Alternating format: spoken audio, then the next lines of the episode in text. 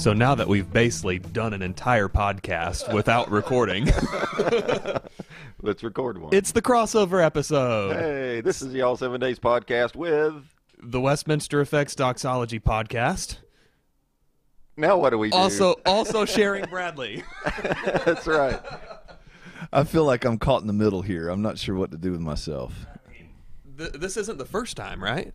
No, we, And we- and just like the last time I was on with Bradley on the All Seven Days podcast, we are again passing a microphone back and forth. that's right. uh, because technology. But anyway, uh, I guess we can do our intros of who we are. I'm Cody Fields, the president of the Westminster family of guitar effects. You can check us out at westminstereffects.com. Make sure you join the Westminster Effects Doxology Podcast Lounge on Facebook. Uh, Lutheran John, Augsburgian Christian, and Sexy Boat Captain is not able to join us today, but in person, This is Bradley Cox, pastor at Resurrection Church, currently wearing a Snoop Dogg ugly Christmas sweater And it is that awesome. says, "Twas the nizzle before Christmasle, and all through the hizzle." and I'm not sure of the age demographic of both of y'all's listenerships, but hopefully there's some out there that know who Snoop Dogg is. And I compare that to Cody's shirt that says "Don't waste your life." Well, last last night at the uh, at our Res Ugly Christmas sweater slash awesome Christmas sweater party, since some people didn't want to offend anybody, I wore a uh, a sweatshirt from the Reformed Sage that had John Calvin as Santa Claus. And everyone but Jesus was on the naughty list. it was bracketed by no one is righteous, no, not one. That's awesome. And Uh, of course, since we're crossing over today and doing a, a dual episode in one, the All Seven Days podcast, joining the Westminster Effects Doxology podcast, Trevor is in a deer stand. So Good for uh, him. I know, right? So We could uh, not do that in South Carolina today. With I'm pretty sure I saw Noah floating by it was- earlier. it's pretty close, and all the deer are swimming today. Yeah, in South Carolina. We are in South Carolina, and sitting in Bradley's office is really cool. Thanks for letting us come in and crash your crash your pad here. And I'm sitting in your uh, your your your holy chair over here in the corner. This is like this is like the place where people come in and kiss your ring and that kind of thing. microphone. is this is, is this the same as you speaking ex cathedra? Okay. First of sure all, to do we, need, we need to make a distinction here because the All Seven Days listeners usually don't need a dictionary, but the doc- Westminster Effects folks do. So you might want to define that term. Uh, yeah. When the Pope speaks officially from the chair and it becomes infallible, that is Oh, ex cathedra. I see. Okay. I wouldn't go that far, but it is my. I did tell. I did tell Stan that that that is my counseling, reading, final sermon prep chair, and so a lot of wisdom has come from that chair. So I'm ex- I have high expectations for all your commentary today. Okay. Well, we'll see how that goes. We'll see how that goes. Uh, so I guess as we discussed uh, earlier, the first half will basically be the all seven days monthly review uh, that that you normally do, Padre, with uh, with Bradley. Yes. And then the second half we'll do the Westminster thing and do the Inquisition. So take it away, I guess. so this episode is going to be about six hours long. So here we go. Uh, yeah, we're going to look look at our last four episodes, and uh, uh, the first one we're going to look at, and we might want to combine a couple because a couple of them asked about worship music, so we might look at both of those at the same time. So episode an offer he couldn't refuse, an, an episode again where Trevor was uh, doing something better. Um, Robert Wood asks about uh, worship where it says it seems there are a lot of groups that have some popular worship songs, but their theology is a bit squishy. Cody was actually on this episode, and uh, should we be singing those songs or should we move on? And then Michelle last week asked about uh, things that if somebody said, "Let's do this in a worship service," I would draw the line and say we weren't going to do that. So you look confused. What, what, what, explain that last question. So, so I uh, Michelle said, uh, uh, we've all seen worship styles change over the years. When does some, when does someone say, "Let's start doing"? You fill in whatever the blank is uh, in our praise and worship time, and you say that's not appropriate. So what what is what is the line from appropriate inappropriate in terms of style or in, in terms of anything, in terms of anything? anything that some that they might want to include in a worship service. Okay. We drew the line on if it if it uh, if it worships if it attempts to worship God in a in a way that describes him as false that he's not, he, that he isn't it demeans him we wouldn't do that and if it distracts from the focus of worship I included flags dance teams and leotards all those are all those are out What about metal?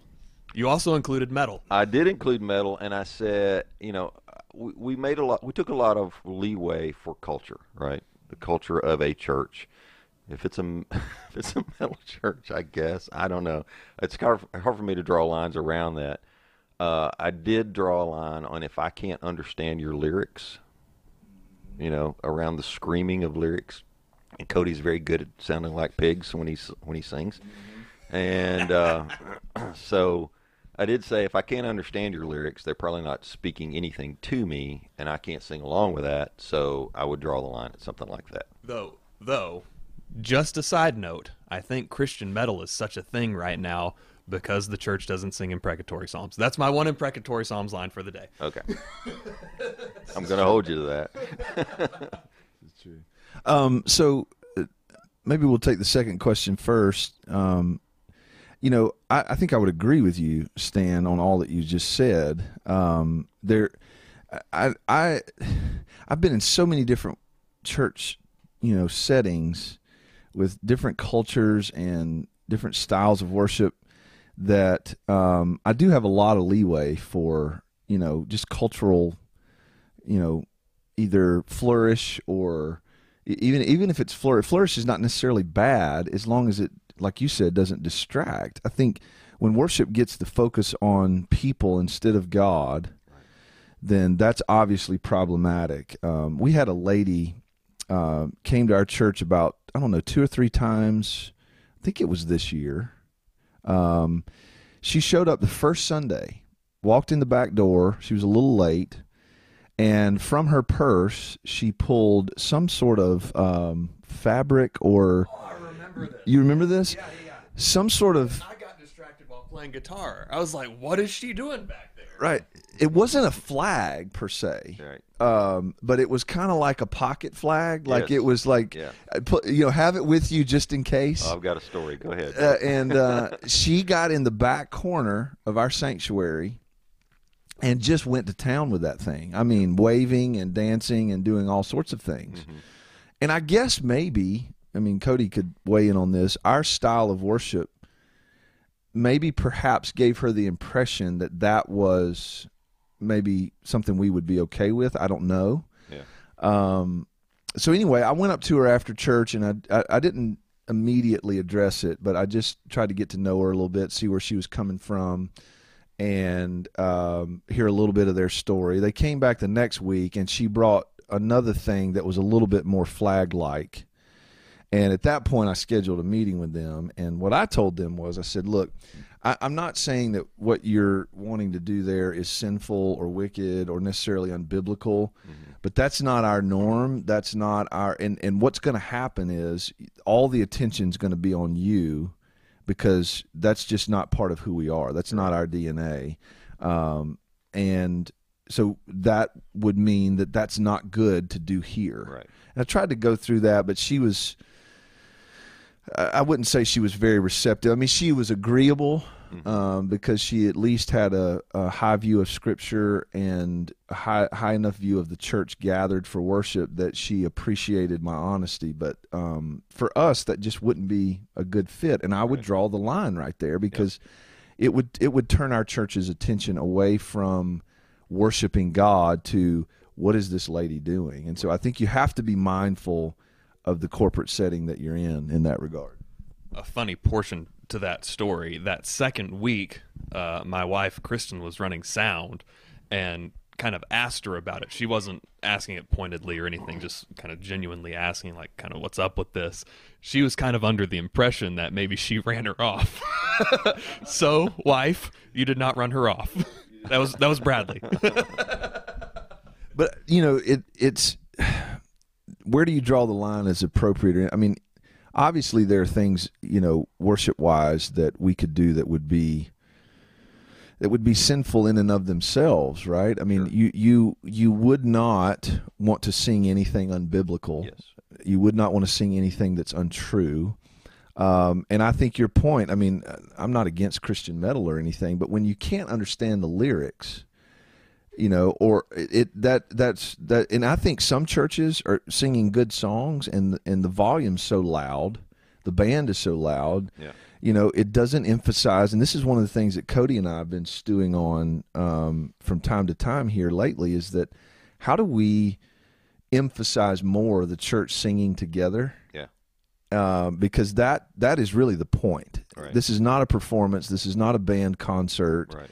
Um, you know, MacArthur will get up from his pulpit and rail against anything that even remotely looks like rock music Right. what is, is the term he uses a rock concert at church for him is just you know of the devil Yeah.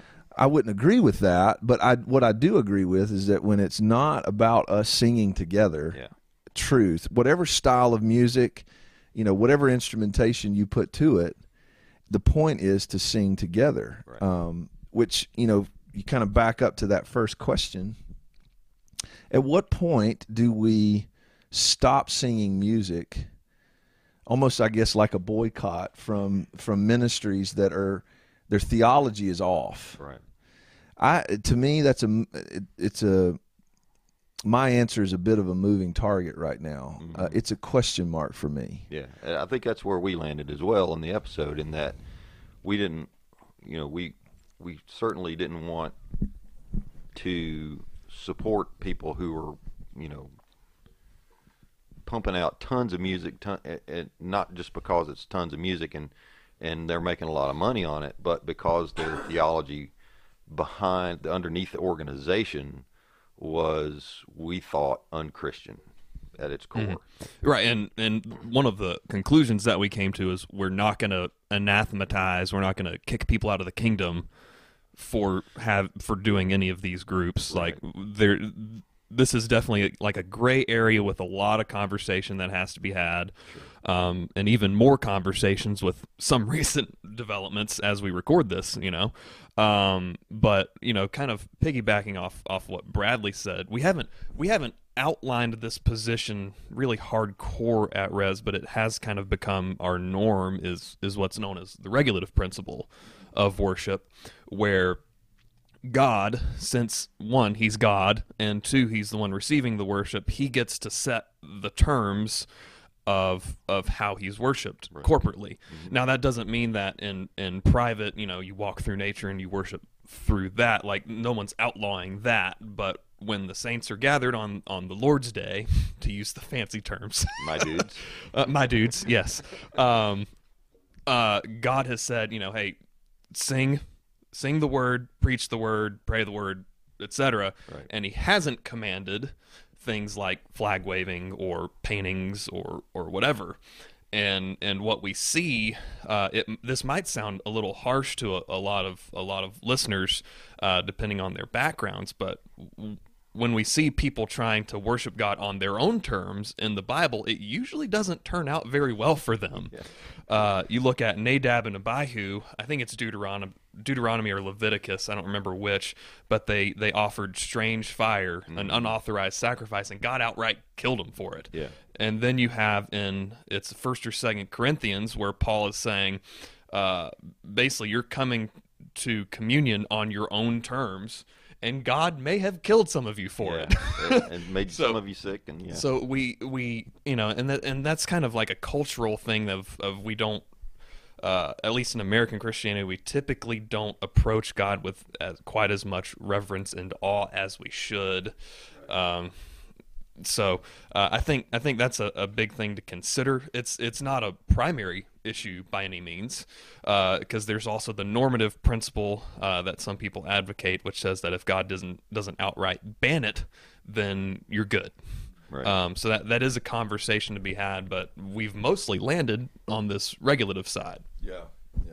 Well, it seems like to me the last 25 years, in my church experience at least, there was sort of this notion we just need to throw out the, the playbook, throw out the rule book, and and abandon tradition Yeah. for the sake of being more relevant. And I think there's been some pros and cons to that. Honestly, I think that the pros have been that we've, you know, made more room for creativity and expression. Uh, you know, um, for different musical styles, which have allowed, uh, you know, more people to use their gifts and talents in worship, which I think is a good thing. Uh, a lot of great music's been written, Yeah. but perhaps some of the cons have been that we've, you know, not been as attentive to worship in terms of its content and what we're actually leading people to do, uh, not being as thoughtful as we should have been. Um, and so when it comes to you know ministries that have bad theology writing songs what what are we going to do about that? Well i think there's a couple of things you have to consider. One is the you mentioned supporting that ministry. So we we sing their music we buy their music we we fund these ministries that are teaching false doctrine. I'm not as concerned about that um, honestly because you know in romans 14 paul doesn't seem all that concerned about Right. you know the temples getting funded by believers buying meat from the the the pagan temples. Um, that point on the episode and stole it from you. okay, so I, I, I'm not I'm not as concerned about Right. uh, you know if, if we just take Bethel for example, um, elephant in the room. Um, I'm not as concerned about funding them as I might be as other things. Um, Robert brought up uh, Robert Wood was also on this podcast, and he brought up the fact that you know you might play that song, and after church, someone might come and say, "Man, I really like that song. Who does that?" well, and that would that the rabbit hole that you start down right there. that's the one that I'm going to press on a little bit. The the other one before I speak to that would be um, is there a guilt by association Yeah. for the for us that we sing their music and therefore we're somehow just uh, associating with false doctrine in a way that taints us. Yeah. I don't think so because I mean I don't it's not an apples to apples comparison but I don't agree with all of John Wesley's theology. In fact, I have major disagreements with John Wesley's theology and yet we sing we sang Hark the Herald Angels Sing last night. Um, and he wrote Christ the Lord is risen today, um, which is a, a great hymn of the church. So I'm not as worried about that, but the people taking our singing of those songs as an endorsement Right. and either um, because they were already familiar with those ministries, diving into their content all the more, or searching out and finding out, okay, who sings that song? I want to find out more about where that's coming from. That's to me where this could get really problematic. And um, up to this point, Rez has taken the stance that if the song is biblical and we feel like it's a song that could benefit our church and we can sing it with biblical thinking, we've done it regardless of you know what doctrine or theology um, it's it might be rooted in for those people or that church. But I think it's becoming increasingly problematic um, because of that. I just don't think Christians today are aware enough of who we are and who we're not Yeah.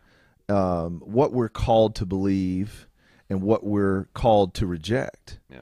And that I think in in historically in America, perhaps that hasn't been as big a problem as it is becoming today. Because even some of the stuff that we were talking about before we hit record, I mean, Christians need to be clear clear about you know what we believe and what we don't, Yeah. uh, because the world's not getting better No, not. and the the the comfort and ease and you know relative peace that the church has enjoyed in America it just seems like to me that, that we could see that beginning to erode and, and the church coming under more fire and more persecution and the the need for Christians to be rooted in sound doctrine uh, it's not that that's ever not been important, uh, but I feel like um, it's something that maybe as a pastor I'm just becoming more aware of. We need to do everything we can to make sure that Christians that are in our charge know what we believe and why, and um, and I think that might put us in a position to have to draw some lines at some point. And so you know, Cody and I have talked about incorporating the New City Catechism into our our worship. You know, and and you know, and I, I appreciate Cody bringing that kind of thing to my attention because I think it's I think it's needed. That's really something that I don't I don't know that um, the church has paid quite enough attention to. So I'll leave it at a question mark, but I would encourage every listener that's involved, especially those that are involved in lead, worship um, leadership in their churches, pay attention, be careful, be mindful, have these conversations, uh, pray, read scripture, talk to your pastors. Um, you know, work it out with fear and trembling would be my encouragement. Yeah. I, th- I think m- my last word on this will be uh, kind of know that so much postmodernism has influenced American Christianity. Um, even even like good conservative people that you know are saved. Um, so within this conversation, um, make sure that they know, even if you have to get pretty blunt on some stuff, that they know that you're at least attempting to do it out of love for your local church. Um, where where you know a lot of people, you know, if if you disagree at all, then you're being hateful or uh, divisive or whatever. Um, so just make sure that you're doing it out of as much grace and love as possible. And I really just noticed, holy crap, there is so much crossover between the people that ask you questions and people who buy stuff from me. So, Yeah, that's really true. That is really true. so uh, I guess moving on, right? Yeah, let's move on to Justin's question. Now, Justin wrote uh, basically uh, a, a book in his question just to try to explain everything that's going on. I, I cut out about three quarters of it on my to, document. So to summarize it, uh, Justin um uh, worships at a church that is in a, uh, I would say, poor and crime-ridden area, and it was a plant. And he is frustrated with a lot of people who come and say, "Yeah, I want to be a part of this," and then when they realize what they've signed up for, they check out and uh, it's really tough. And he's wondering how to handle those people.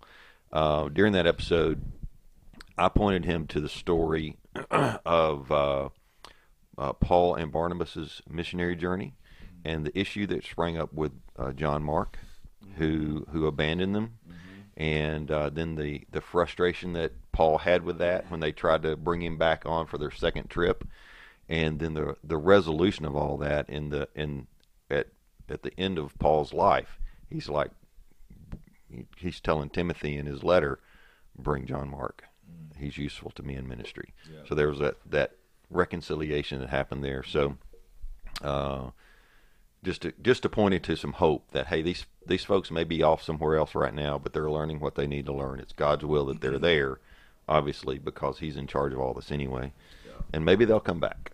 But uh, I'm sure you I'm sure being a pastor, you've seen people come in and try to be a part of a church and then realize hey they're wanting me to do a little more than I'm willing to do, and they check out. You know, I love the fact that you brought up Paul and Barnabas. Um, and I'll, I'll say two things about this. Number one, I think it's important to remember that Barnabas was spiritually gifted in a way that Paul, I don't think Paul was. Uh, Barnabas, I think, had what the Bible calls the spiritual gift of administration. Some, and sometimes when people think about that gift in particular, they think, well, that's just somebody that's really good at organizing a file drawer. But that's not the that's not the essence of the gift. The essence of the gift really is it's it's a picture of like a rudder of a ship. It steers things, and that's that's who Barnabas was. You know, when when a mass of people was getting converted in Antioch, and Barnabas was sent to Antioch, uh, Paul was still in the shadows. Recently converted, everybody was still a little bit scared of him. Um, but Paul went there. Paul had recognized a gift in Paul, and he went and got Paul and brought him to Antioch. Paul's an administrator. He puts people in the right place. He sees the best in people, and he encourages people. I mean, that's what his name uh, really was about. Was that he? Yeah, the son of encouragement. He just he would find ways to get people in the right place, um, and so I think that difference difference of giftedness is played out in that story. Paul re- Barnabas still recognizes that John Mark has a role to play in the body of Christ, that he has value, and he sees that.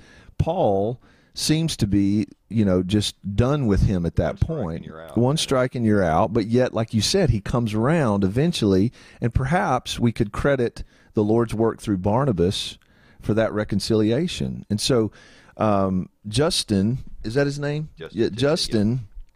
You know, it it might be helpful for in that local church, that church plant, um, to just kind of look and identify who might be gifted in a similar way to Barnabas in your congregation for the sake of connecting people and encouraging people because planting a church is hard. When you're plowing hard ground in a in a difficult area you're going to need somebody like Barnabas in your congregation. And that may not be Justin. Justin may not be gifted that way. And that's okay. You know he might be gifted in other ways. But there needs to be somebody that's playing that role. Second thing i would say is that you, you- I think we really have to adopt a he who has ears to hear kind of attitude mm-hmm. in some ways. It's not that we get dismissive or just treat people with contempt when they don't get on board, but there was I mean, Jesus was just strangely okay with people that didn't stick it out Yeah. you know and there's that famous interchange where he he turns around and looks at a crowd that i think is enamored with all of the miraculous things that are happening and he says unless you eat my flesh drink my blood you have no part of me and many followed him no more and then he looks at his disciples and says you going to go too Yeah. and and and and peter's response was basically lord where are we going to go Yeah. and you know what in in a local church like that there, it's going to be hard when you're planting a church in a difficult place it's going to be hard and there are going to be people that bail. But then there are going to be people like justin and others who are like you know what where am i going to go Yeah. this is where the lord's put me Yeah. this is what the lord has called me to do and it sucks at times and it's hard and people are bailing but this is where i am and you know what justin i would encourage you through prayer and dependence on the Holy Spirit, be great with that. Be okay with that. Just realize that that's that's part of it. And you know what? Not everybody's going to stay on the bus all the way through the difficult days, and that's okay. Uh, but be grateful that the Lord's called you and He's gifted you and equipped you, and just be faithful to what you know. You mentioned Paul's second missionary journey that got off to that rough start with Barnabas and that conflict. That journey is is vastly different than the first journey. Yeah. First journey was like massive conversions everywhere Paul went. Man, everybody, it, you know, there was some persecution, but the second journey, he starts off and the Lord prevented me from going here. The Lord stopped me from going here, and then I had this dream of, of of somebody saying, "Come over here and help us." And he goes, and there's not even a synagogue, right? And and then he finds a little prayer meeting of women uh, by the sea, and and uh, Lydia's converted. Right? It's just a that that journey got off to a much less flashy and sexy start than the the the first journey did. And so sometimes ministry's that way. Very true. I think on on the other side, so with the people that Justin is frustrated with, um, there is there's always kind of like a honeymoon phase when you join a new church or whatever. Like we enjoy we enjoy the idea of doing this thing, even though we might not actually like that thing. uh, you look at pretty much every movie; it's it's never uh, two people, two old people in their 80s, like borderline putting up with each other and loving each other that way. It's always sparks and fireworks and this new thing, right? Um, where where we can get that way with with churches or ministries or whatever it's it's there's warts on every church there's imperfections in all of them like even even coming to res um you know i had googled around and you know certain terms hit and that's one of the reasons i tried out res And then I come to find out, well, yeah, Rez has a background, and there are people who are still influenced by certain backgrounds, and I can either get really frustrated with that, or I can be patient. So, I mean, it's there's there's not going to be any perfect church, and if and I I, I remembered uh, in this question is something about getting recogni- recognition that they believe they deserve. Yeah. If you're serving in a church for the recognition, then you should probably reorient literally everything. As, as Jesus said, if you do your stuff for the praise of men, that's your reward. That's your all reward. That's all you're getting, yeah. Um, and that's so fleeting, isn't it? a little bit, a little bit. Yeah. And uh, I would I would just say, Cody, that frustration is not a fruit of the spirit, Right, but patience. right, is. right. Take the rose word. All right, good. Uh, last one. Uh, this is from Lee Harrison, and he's talking about uh, politics in the workplace, how to deal with uh, those that see things differently than what you believe the Bible teaches. As frequently as possible, just tell them taxation is theft.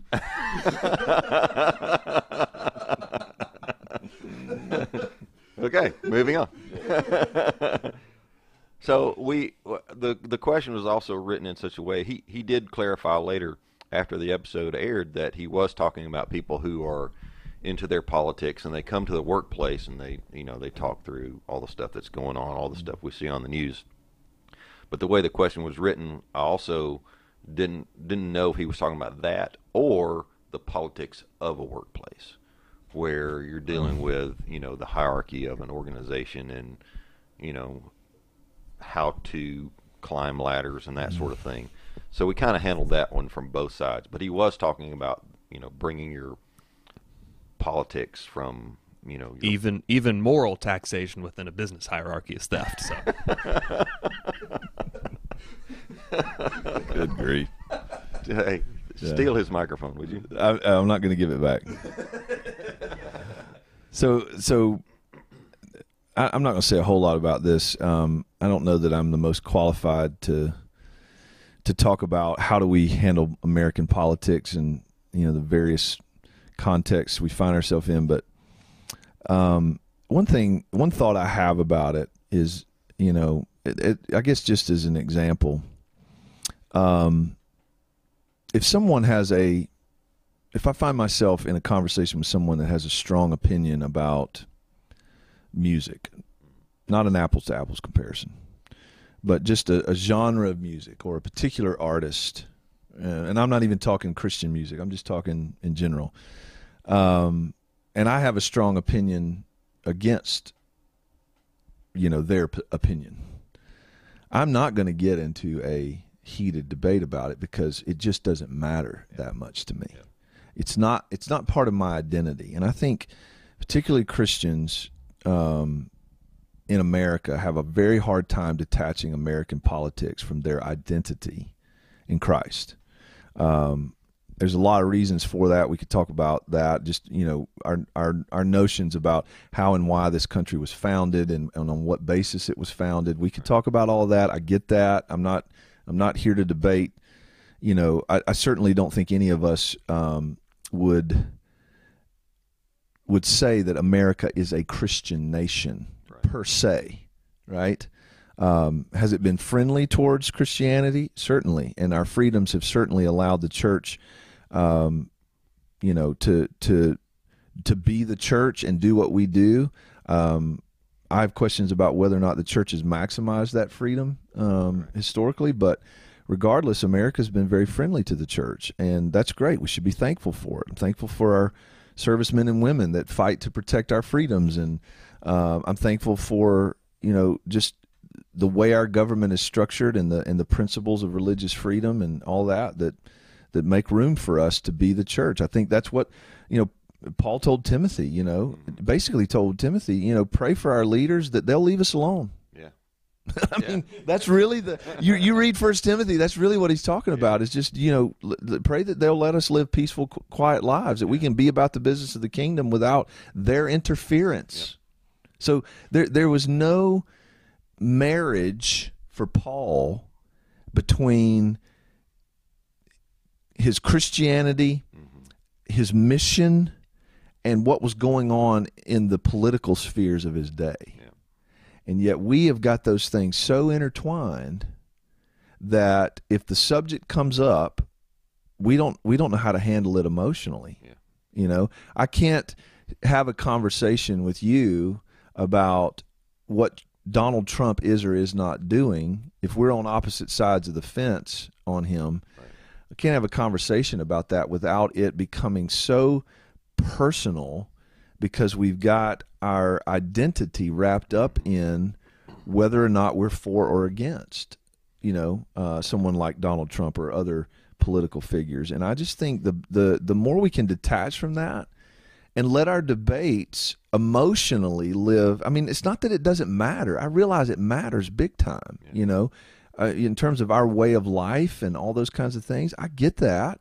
It's it's it's not as simple and unimportant as what style of music you like. That's not what I'm saying. But I do think emotionally we could have healthier debates if we just realize that American politics is not the kingdom, um, that the church is going to thrive whether or not we are allowed to maintain our tax exempt status or whether or not we continue to enjoy the, the, the freedoms that we currently enjoy. I mean, you, you look at throughout history, and the church has thrived when in under the the the worst seasons of persecution, the church thrives and moves forward, and God does great things. And so, um, you know, when the religious leaders threatened Peter and John for preaching in Jesus' name, that fueled them. Yeah.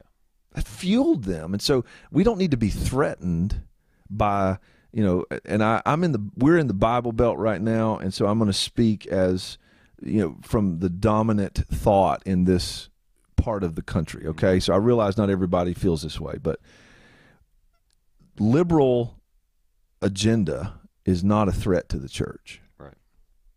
It's just not. I mean, and we just best get on with that and, and realize that uh, it doesn't matter what legislation is levied by the liberal side of things, the church is not threatened by that. Right.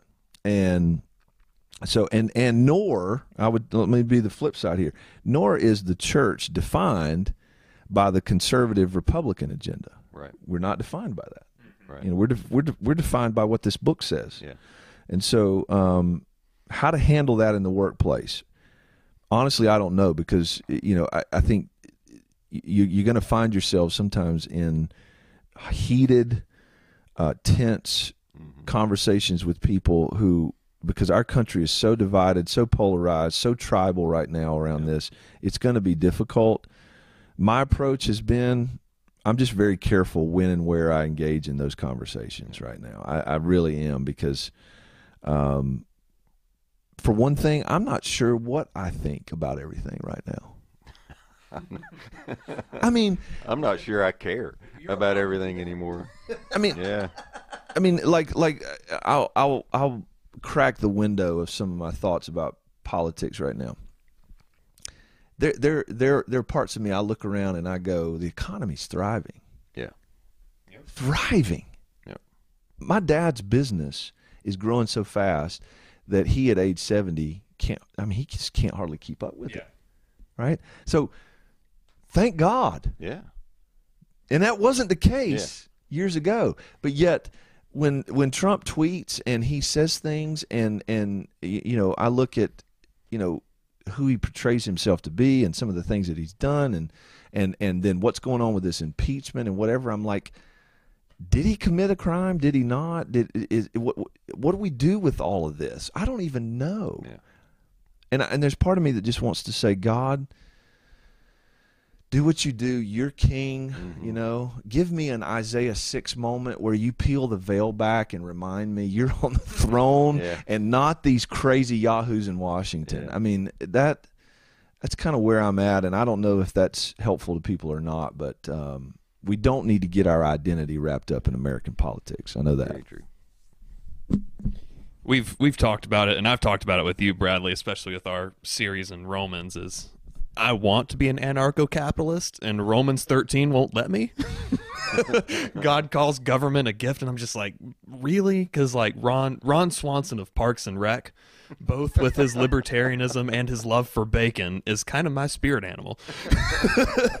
but but I think I mean kind of ultimately uh, think about the conversations evangelistically. Uh, the, all the surveys and whatever show declining religious practices and all that. Um, eh, that's just in terms of proper organized religion. It's it's not whether it's which, and which religion a lot of people have turned to is the religion of the GOP or the religion of the DNC. Um, and that I think that's ultimately why we have so much division is they gave up on God and they started worshiping elephants and donkeys. Um, That's a great line. yeah. So the the only uh, other than like obviously I've I've posted some on Facebook, uh, which to both of you remember I have cut back on that. yes, you have. but uh but the only time like in public that I've ever done that was um uh, Spartanburg County Council had this uh, proposed ordinance that was really just oppressive toward live music, and and I I saw a bunch of people basically being like this isn't fair or whatever. So I spoke and wanted to give a different uh, take on it, and it was basically like, hey, remember Romans 13 says you answer to God, for one. And by the way, all of these amendments that would be violated, stuff like uh, free speech, stuff like um, unreasonable searches and seizures, uh, Fifth Amendment type stuff, etc., uh, that's all rooted in these Bible verses in in the Old Testament. Um, and it was it was just kind of a reminder of you ultimately yeah you do answer to voters but you answer to god ultimately. And they were like that's literally the most biblical thing that's ever been said here. Like that they actually said that. Um and that's also the fastest i've ever spoken in my life because i had three minutes to get it all out. Um but but take the take the Albert Mohler approach, daily analysis of news and events from a Christian worldview, and um and use that as an opportunity to be like, well, this is what God says about it, and then don't freak out because nobody is helped when you freak out. That's true. That's true. It's amazing to me how little there is in the Bible about how we think about and approach. You know, there, there, Jesus's um, ministry was certainly political, but you know, he he stepped into a world in in in, in a culture among the Jews that was run by the religious, you know, um, enterprise of the day. Um, but you know, in all of Paul's travels and missionary journeys in Gentile regions, there was just n- very little that he said about what was going on in, in government and politics. You know, it's just, I don't know that, I don't think scripture is silent accidentally. And I'm not saying it's totally silent. I mean, I think that there are biblical principles that would inform how we vote and how we feel about moral, political, economic, and global issues. Mm-hmm. Certainly there is that. But there's just not a kingdom agenda that is on equal playing field with what's going on in government and politics. There's just it's it's it's we're meant to think of that as transcending. Your citizenship is in heaven. Yeah.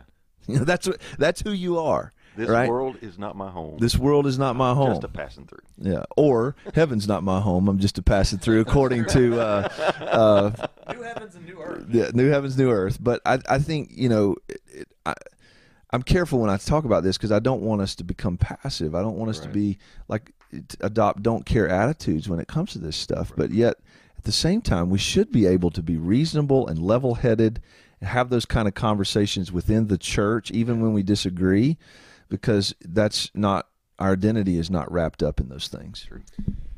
there's I'm gonna risk sounding super post mill here, uh, as one does, um, but there's in American politics and Christianity, we often want to uh, force the issue via who we elect. Um, and obviously, like if if one believes that abortion is murder, then that like that's an objective justice kind of thing that kind of needs to be taken care of, right? Um, but there's a difference between believing that if we get society to act right via the government, then we'll be able to free ourselves up for more gospel work. Um, there's a difference between that and then having the gospel work saturate a society in a way that it then influences the government, right? Where and, and you'd see the same things with with pretty much everything else. Um, if it was the cool thing um, to uphold, you know, Christian marriage, then that's what you would see in commercials as opposed to the LGBT thing. Um, as as the gospel permeates a culture, then you see that kind of thing happen. And it's it's not like a, a we're gonna go take over the world kind of thing, but um, if we if you Bradley you mentioned it, you know we've question how well the church has taken advantage of religious freedom in the U.S., uh, where sometimes or oftentimes we kind of retreat into our enclaves as opposed to uh, going out and and saying, "Hey, this is what's up. Y'all need to repent," and uh, and just giving the gospel. So anyway, That's good stuff. Um, got any, any more to add to that? I, I, I mean, I don't know. I mean, we could probably talk about this a lot longer than we want to, but um, you know, uh, Yeah, let's stop talking and go watch Fox News. I, I hard pass, hard pass. You know, and I'm open to people challenging me on this, but you know, my thought has been that when I vote, what I want to vote for is a candidate or candidates that are going to support religious freedom, um, going to be as closely in line morally with the Bible as as you know, I'm going to pick the candidate, try to pick the candidate that, that's morally as close to the Bible as possible. Um, that is going to um, not, you know, and I, I know I know I'm sounding like I'm a conservative here, and I really am in terms of the size of government. I don't want the government intruding Yeah. in my life, uh, and not just from a personal standpoint, but from the standpoint of the church. I want Yeah. the government to let us do what we do, Yeah. stay out of our way, let us be the church. But at the same time, I'm not going to view if a candidate gets elected that threatens any of those things, I'm not going to lose sleep over it. Yeah. You know, prayerfully, I'm not going to. I'm not. I'm not going, and I'm not going to hate people that voted for that candidate because it's just not. Um, I I don't think the kingdom's being threatened. Right. You know, I don't think that that God's, you know, Isaiah, he's the God who sees the end, fr- declares the end from the beginning, and he will accomplish all his purposes. His word will not return void, and so uh, that's that's an ironclad promise for and me. if hell's not going to prevail against it, then you know Well, and- political and- agenda won't. and yeah. the gates of hell, gates are defensive. yeah, Gates are not offensive. yeah, So, um, I would encourage people to research uh, Abraham Kuyper, K U Y P E R. He was a Dutch pastor and then their prime minister about a hundred and so years ago, and he had uh, a belief system called sphere sovereignty. Uh, God has set up these spheres of government, family, and the church to do certain things, and they should only be, uh, they should only basically interfere with each other when one of those is going terribly wrong. um, so that that's kind of the boiled down, poorly explained version. But anyway, So is that our uh, obligatory Kuyper reference? No, don't waste your life was a Piper reference, but not a Kuyper reference. oh, fair enough. Yeah, yeah. Uh, we, we'll have a we'll have a John Piper reference in the Inquisition. So Okay, shall we shall we move on to that then? Let's do it. Okay.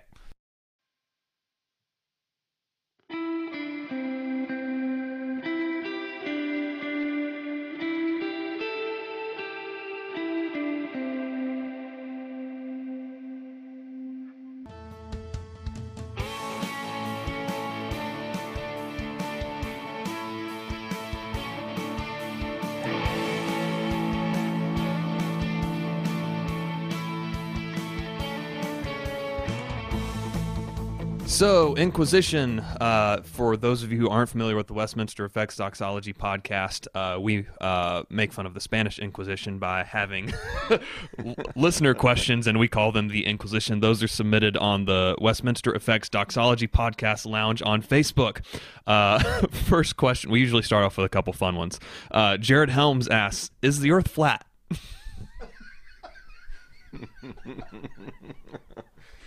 It depends on where you're standing. If if you're out with John Ross in Lincoln, Nebraska, pretty yes, it's there, pretty yeah. flat. Where we were in Hilton Head, it was pretty flat. flat, pretty flat, and some spots even inside the Rocky Mountains. Also are- true. are full- Also true. Pretty vastly flat down there. Um, so Brad Speed has some pretty pointed Inquisition questions. Uh, these are specifically meant for you, Padre. I'll answer them quickly. Does God run out of patience? Yes, How do we bridge the gap between understanding and application of Scripture? faith, How do I deal with my kids who have left the faith? baseball bat. Uh, does God forget our sin? No, because he writes it down. So, so uh, moving on to Brian Morris, who I'm pretty sure has only missed one Inquisition submission ever. Uh, he has two questions. First, I have an Inquis- Inquisition question for him. Then, okay, go where for was it. he that week? I think I just didn't put in his Oh, okay. question. It didn't pass muster. Um, if John Piper, here's our John Piper reference. If John Piper were a Jedi Master, what color lightsaber would he have? What does the color of lightsaber have to do with it? Don't- Just roll with it. So, uh, so if I'm familiar with this enough, the dark side has like red. They're like red sabers. Correct. And the Basically, Jedi- everything else is for the Jedi: purple, blue, green. whatever other color. Yellow, so, et cetera. So he's got. I've never noticed that. Yeah, yeah. Come on. Come on, man. Star Wars, but you know, my son is the Star Wars guy. I'm I'm I'm kind of a I was actually on so the online Star Wars encyclopedia is called Wookieepedia. I was I was when we were waiting on you to get to the office in the car, I was on Wookieepedia reading up on some of the background on the oh new Star Wars movie because I'm a dork. Did you look up Piper's saber color? No, but I'm gonna go with green because um, I did I did a, a custom job a few years ago, if you remember this, where we photoshopped. They, the the customer couldn't decide between a desiring God theme and a Star Wars theme, so we photoshopped John Piper's face onto Luke Skywalker's body in one of the scenes from Return of the Jedi. See, so I, I, I don't think it's green. I think it's tweed. tweet. Because that's his, you know, uh, Goodwill jacket that he always wears. That is.